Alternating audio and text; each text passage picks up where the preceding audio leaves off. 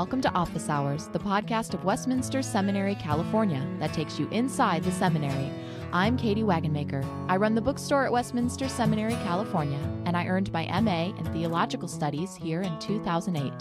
Today on Office Hours, I'm talking with Dr. R. Scott Clark, Professor of Church History and Historical Theology at Westminster Seminary, California, and the host of Office Hours, about a new book just out, Caspar Olivianus, Exposition of the Apostles' Creed. It's Volume 2 in the series Classic Reformed Theology.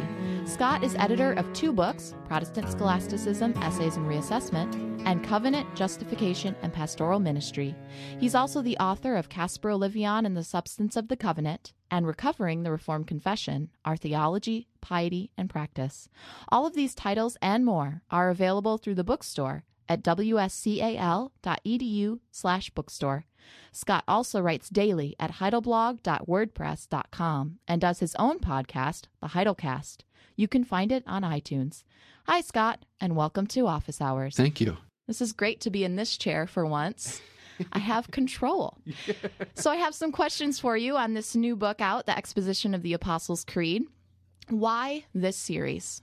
Well, one of the things that I have noticed over the years is that there is a lot of talk about what it is to be reformed, but many times people are not thinking about being reformed in terms of the people who invented, if you will, or formulated, founded, shaped Reformed theology, piety, and practice. And part of that is because people don't have access to the original texts in which our writers, our pastors, our theologians began to express their original understanding of the faith, of the Scriptures, and of the Reformed faith. And so several of us got together and created this series, Classic Reformed Theology, and our goal is to put into translation some of the more important texts from the 16th and 17th century, from the classic period that shaped the way we read Scripture and that illustrates the original historic and perhaps even traditional way, a Reformed way of reading Scripture, and the way we worked out our conclusions from Scripture, not only in our theology, which is what people think of, not only in the 5 points from the Synod of Dort, but also in other areas of theology, and in our piety, that is the way we relate to God, and in our practice, that is in the churches, in the way that we gather for worship, in the way we conduct the Christian life. Well, what is classic Reformed theology? It's that shapes what we are. It's the original version, if you will, of Reformed theology. There have been a number of versions of Reformed theology. There was a version of Reformed theology in the early 18th century in the American colonial revivals. There were versions of Reformed theology in the 19th century. For example, in Old School American Presbyterianism and New School American Presbyterianism. There are versions of Reformed theology in the 19th century in the Netherlands, in the Afscheiding, versions in the what became the mainline denominations in the Netherlands, in the UK, and in North America, and versions in the 20th century. Some of those, perhaps many of those versions, are relative to the Reformed confessions and relative to the original Reformed theologians in the 16th and 17th century, in one way or another, idiosyncratic. And so we wanted to use the word classic to say these are the writers that originally shaped and formed what it was and what it is really to be reformed. And so among those would be Calvin and Bucer, as well as the 17th century Orthodox theologians, Wollebius and Bucanus and Polanus and Van Maastricht. And as I say these names, I'm conscious that many of these texts or many of the great works that these writers produced aren't available to most readers, particularly those who don't read Latin, because they've never been translated. For example, Amandus Polanus did a massive systematic theology called Sentences. I don't know very many people who've read it at all, and yet it's a magnificent piece of work that really gives body and substance to the Reformed faith in the early part of the 17th century. Is that your next project, translating those works? Well, the goal of the series is to get these kinds of books into publication. Right, the volume that we have before us today is Caspar Olivianus, Exposition of the Apostles' Creed. That's volume 2 in the series. Volume 1 was William Ames' Sketches of the Christian's Catechism. It's a collection of sermons that he preached in the 17th century on the Heidelberg Catechism, and we have other work. We have a really big project forthcoming. We're not going to say what that is because we want it to be a surprise, but we think people will be pleased with that. We have our Reasons, Dogmatic or Systematic Theology forthcoming. That's translated, and now we're beginning the editorial work on that. We're working on getting another really important 17th century text into translation. That's a few years off, and we have a few other projects in the pipeline. So it's early days, as they say, for the series, but we have big goals, big dreams, and we're working on gathering translators because it's a really big job to sit down with 16th and 17th century Latin texts, some of them very, very large, and to do the work of getting those into English accurately, but also readably, in a way that is useful for people. So we don't have a translator for Polanus' syntagma yet, his sentences, but that's on our list of things to do. So I have another question. When I hear you describe the series, I would think that it would be geared more toward the upper echelon of students, but who exactly is Classic Reformed Theology geared towards? Well, it's geared for people who are interested in this sort of thing. So, yeah, you're exactly right. Seminary students, faculty members, profs, pastors, elders. But in fairness, anyone with an interest in wanting to be Reformed or knowing the Reformed faith could read, for example, Ames's sermons on the Heidelberg Catechism. And in fact, this Exposition of the Apostles' Creed by Caspar Olivianus, which is available in the bookstore at Westminster Seminary, California right now, could read this with profit, because neither of these two volumes are terribly technical. There's a little bit of Greek in them, which is explained. There's a little bit of Latin in them, which is also translated and explained. So these are not terribly technical works, whereas when we get to some of the later projects, they may be a little more technical and a little more advanced. But just about anyone who can read, who has an interest in understanding the Scriptures, who wants to know more about being Reformed, wants to grow in their own theology, piety, and practice, could read these volumes and benefit from them. Could you summarize in a few sentences what the previous volume is about, the Ames volume? It's a series of sermons, a wonderful and creative, interesting collection of sermons by William Ames on the Heidelberg Catechism. Some people maybe have never heard a catechism sermon, but it is a practice of the German, French, and Dutch Reformed churches, and I think others as well. I know there are collections of sermons on the Westminster Shorter Catechism by Watson and others. So there is an old Reformed practice that we think is making a comeback, and that is in the afternoon or second service on the Lord's Day or the Sabbath, Reformed congregations would gather, and the ministers, beginning with Calvin and even before Calvin, would exposit one of the Reformed confessions, or really they're expositing the Scriptures, but they're expositing or explaining the Scriptures in a sort of topical way using a catechism or a confession or a creed, in this case the Heidelberg Catechism, as a sort of guide for summarizing the teaching of Scripture. And so it's Scripture that's being exposited, but using the Heidelberg Catechism as a guide. And so asking the questions that the Catechism is asking, and then giving the answers, and then explaining from Scripture why the Reformed churches confess what they do. So the Heidelberg begins, what is your only comfort and in life and in death? And Ames explains why we ask that question. Ames explains why we give the answer we do, that I with body and soul, both in life and in death, am not my own, but belong to my faithful Savior, Jesus Christ. And so he works his way through the catechism. So if you want to know how Reformed Christians and significant Reformed Christians, such as William Ames, who's one of the really formative theologians in the early 17th century, both in the English-speaking Reformed world, but also in the Dutch-speaking Reformed world, and those two streams, if you will, sort of come into confluence in the New World. Ames's library is a foundational library for Harvard College. It was built on his library, and he influenced generations of Reformed theologians in the Netherlands, who then were influential on Reformed pastors and teachers in the New World. And so if we want to see how he was reading and hearing and understanding and explaining the Reformed faith in his setting and then learn from that, that's a great volume in which to do that.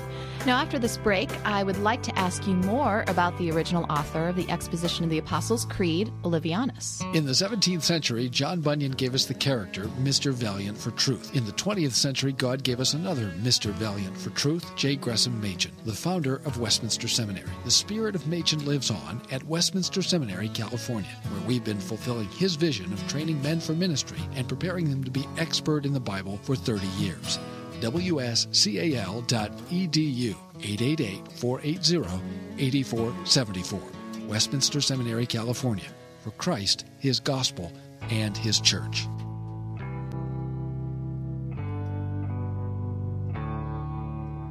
This is Office Hours, and today I'm talking to R. Scott Clark, professor of church history at Westminster Seminary, California.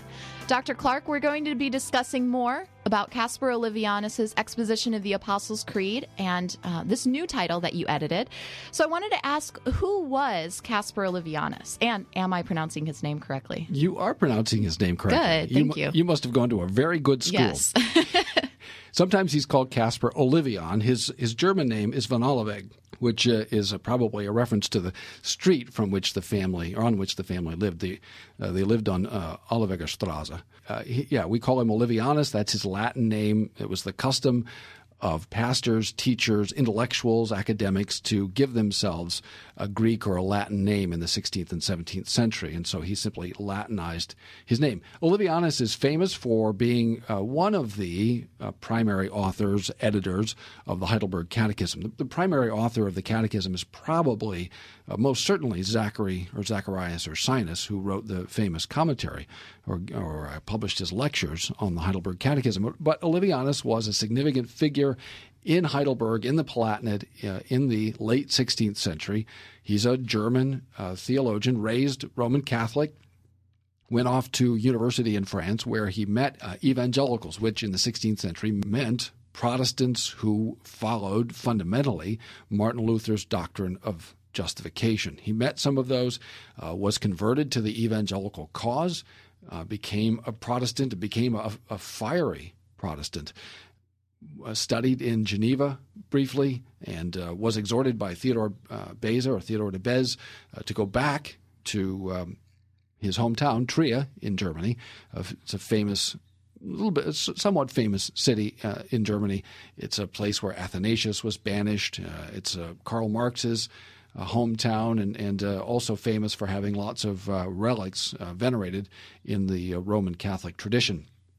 So he went back to his hometown and he began preaching the Reformation. Well, he was teaching school, which sort of developed into a kind of a spontaneous church. They petitioned the city council to hold the worship services, and so Olivianus began preaching. And as often happens, he sort of split the town right in half, and the evangelicals were for him, and the more, in a sense, traditional Roman Catholics were against him. Eventually, Olivianus ended up in jail when the Prince Bishop came back to town. He'd been away a little bit, came back and found the city in an uproar and gathered up the evangelical leaders and threw them in jail. And Olivianus was bailed out of jail by Frederick III, who was the Elector Palatinate, basically the governor of Heidelberg and the surrounding area.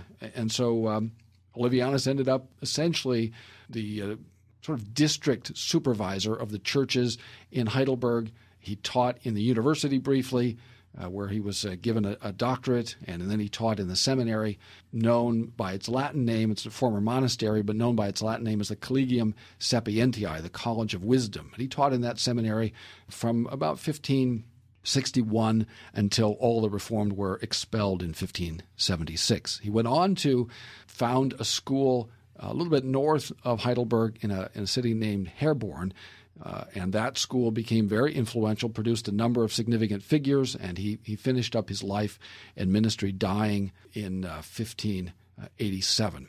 Olivianus is one of the more significant figures in the early Reformed tradition for a variety of reasons.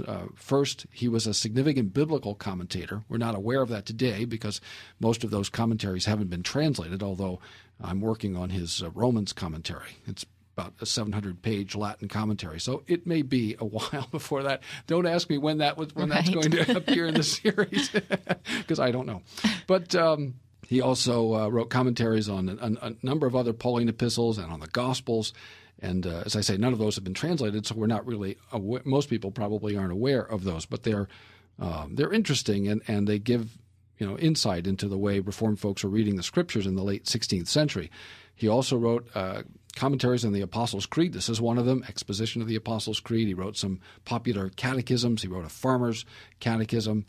He also did a work called Vesta Grund Firm Foundation, which is translated by Lyle Bierma, who did the translation of this volume as well. He also wrote a major work on covenant theology, on the substance of the covenant of grace between God and the elect, and that has yet to be translated. That's next on the hit parade. Okay.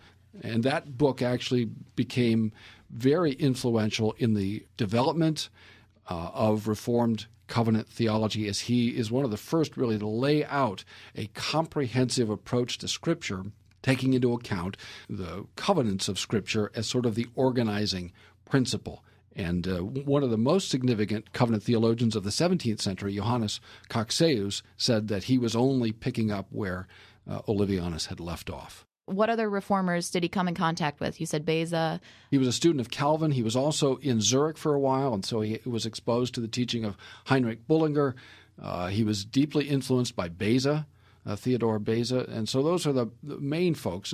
He was also influenced, I think, by other writers. In the 16th century, people didn't tell you always whom they were reading, except if they were citing a church father or someone like that. But otherwise, they tended not – there are no footnotes, and occasionally you get parenthetical references or somebody might make a notation. Here I'm thinking about Augustine or Jerome or whomever.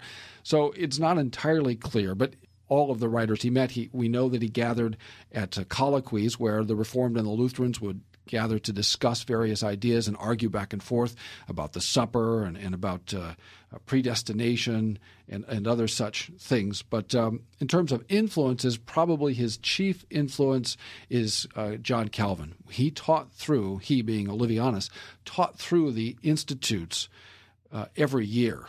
And he made his own synopsis. That is, he produced a sort of abbreviated one-volume version of the institutes for his students, sort of cutting some discussions down, omitting some discussions that he thought were probably less relevant for his students, and sort of boiling it down. In fact, that was a fairly common practice, and his was one of the first and one of the more significant synopses of the institutes. And so he used that as a sort of textbook in the seminary as he lectured to generally youngish students from the UK, obviously from various districts in what we today call Germany and elsewhere. So it seems like from what you're saying, he was very important in the Reformed tradition, but yet why is he not that well known? Why aren't a lot of his works translated? Well, I think he's not as well known as he might be for a couple of reasons. One, in the 19th century, a lot of people could still read Latin, and so they didn't need an English translation. I should say up to the 19th century. But from the middle of the 19th century, increasingly, Latin instruction began to decline, and as that happened, these texts became less and less accessible. At the same time, the Western Church was really under a massive intellectual assault from the Enlightenment. In the 16th, well, really from the middle of the 17th century, and especially and more intensively into the 18th and 19th centuries, there was a significant intellectual movement in the universities and in other places to say, in effect, look, the Christian faith is no longer credible to reasonable, intelligent people. We need a different way of looking at the world. And so the church was very busy responding to those criticisms of Scripture and those criticisms of the plausibility and the truthfulness of the Christian faith. And as we focused on those things, we were rather less focused on getting things like Olivianus translated and into print. So he was translated a little bit in the 16th century in what today we think of as the UK, particularly England. He was read in Scotland, and we know he was read in the Netherlands. He was translated into Dutch as well. So he had a fairly significant influence in the 16th and 17th century. In the 18th and 19th century, his influence seems to have declined, judging by the relative lack of republication and mention of his work. And in the 19th century, a sort of romantic picture developed of him that really had not much basis in history. Some even had him as the primary author of the Heidelberg Catechism. And in fact, I think today we know that's not the case. I find him interesting because of his formative place in shaping what we think of today as covenant theology.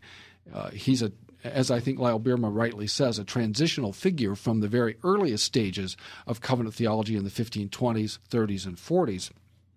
But he begins to give us ways of thinking and talking about covenant theology that we still use today. I mean, he talks of the basic three-covenant scheme that we have inherited from the Reformed Orthodox in the 17th century. The covenant before history with the Father, between the Father and the Son, sometimes called the Council of Peace or the Covenant of Redemption. The first covenant in history, the covenant of works between God and Adam is the representative of all humanity, the federal head of all humanity. And then the covenant of grace, which is grounded in eternity, but which comes to expression in history after the fall in the promise of a seed. So regarding this new book, Exposition of the Apostles' Creed, for those who may not know, what is the Apostles' Creed?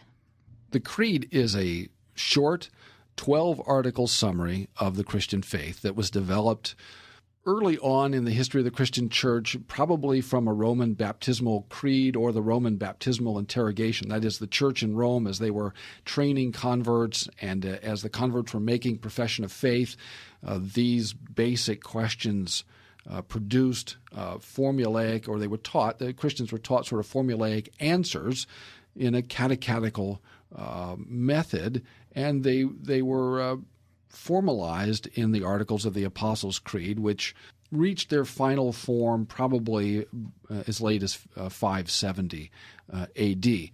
We know the apostles themselves didn't write the Apostles' Creed, but through much of the history of the Church until the Renaissance, it was regarded as a genuinely apostolic production. In fact, some thought of either 12 articles, 12 apostles, and so they assigned an article to an apostle. By the Reformation, we knew better, but we knew it also as a good, clear, brief summary, a universally accepted summary. And it was a way for the Reformed churches to say to particularly their Roman Catholic critics, hey, we're not teaching any novelty. We're teaching the same faith that was taught in Scripture, the same faith that was received by the early church, that was corrupted by the medieval church, and we're simply returning to the earliest expression of the Christian faith. And so there were a number of commentaries on the Apostles' Creed in the Reformation, not least of which is Calvin's Institutes, to which a large section is devoted, that is explaining the Apostles' Creed. And there were a number of other expositions of the Creed. In fact, Olivianus did 3 or 4 at least. The Farmer's Catechism is very, very brief, and then you have Firm Foundation, which is a little more extensive, and then you have this volume, the Exposition of the Apostles' Creed, which is a little more extensive than that, and then finally De Substantia, or the substance of the covenant of grace, which is a large section of which is an explanation of covenant theology under the heading of the Apostles' Creed. So this book sounds like a great resource for churches, for pastors, even giving it to someone who has a question about the Reformed faith, and if they are interested in this type of thing, it sounds like a great book to give them. Oh, absolutely. I mean, Olivianus was a pastor. He preached every Lord's Day. In fact, he preached twice on the Lord's Day. He taught catechism. He worked with people. He wasn't a remote, distant academic who was sort of unaware of the struggles of God's people. And so he was right in the midst of them. In fact, at one point, he and Ursinus were among the only ones to stay in Heidelberg when the plague hit. And they stayed in order to fulfill their pastoral vocation to minister to the sick and the dying. And so Olivianus is a theologian. He's a biblical theologian. He's a catechetical theologian. He's a systematic theologian in a sense that's a little bit anachronistic in this context.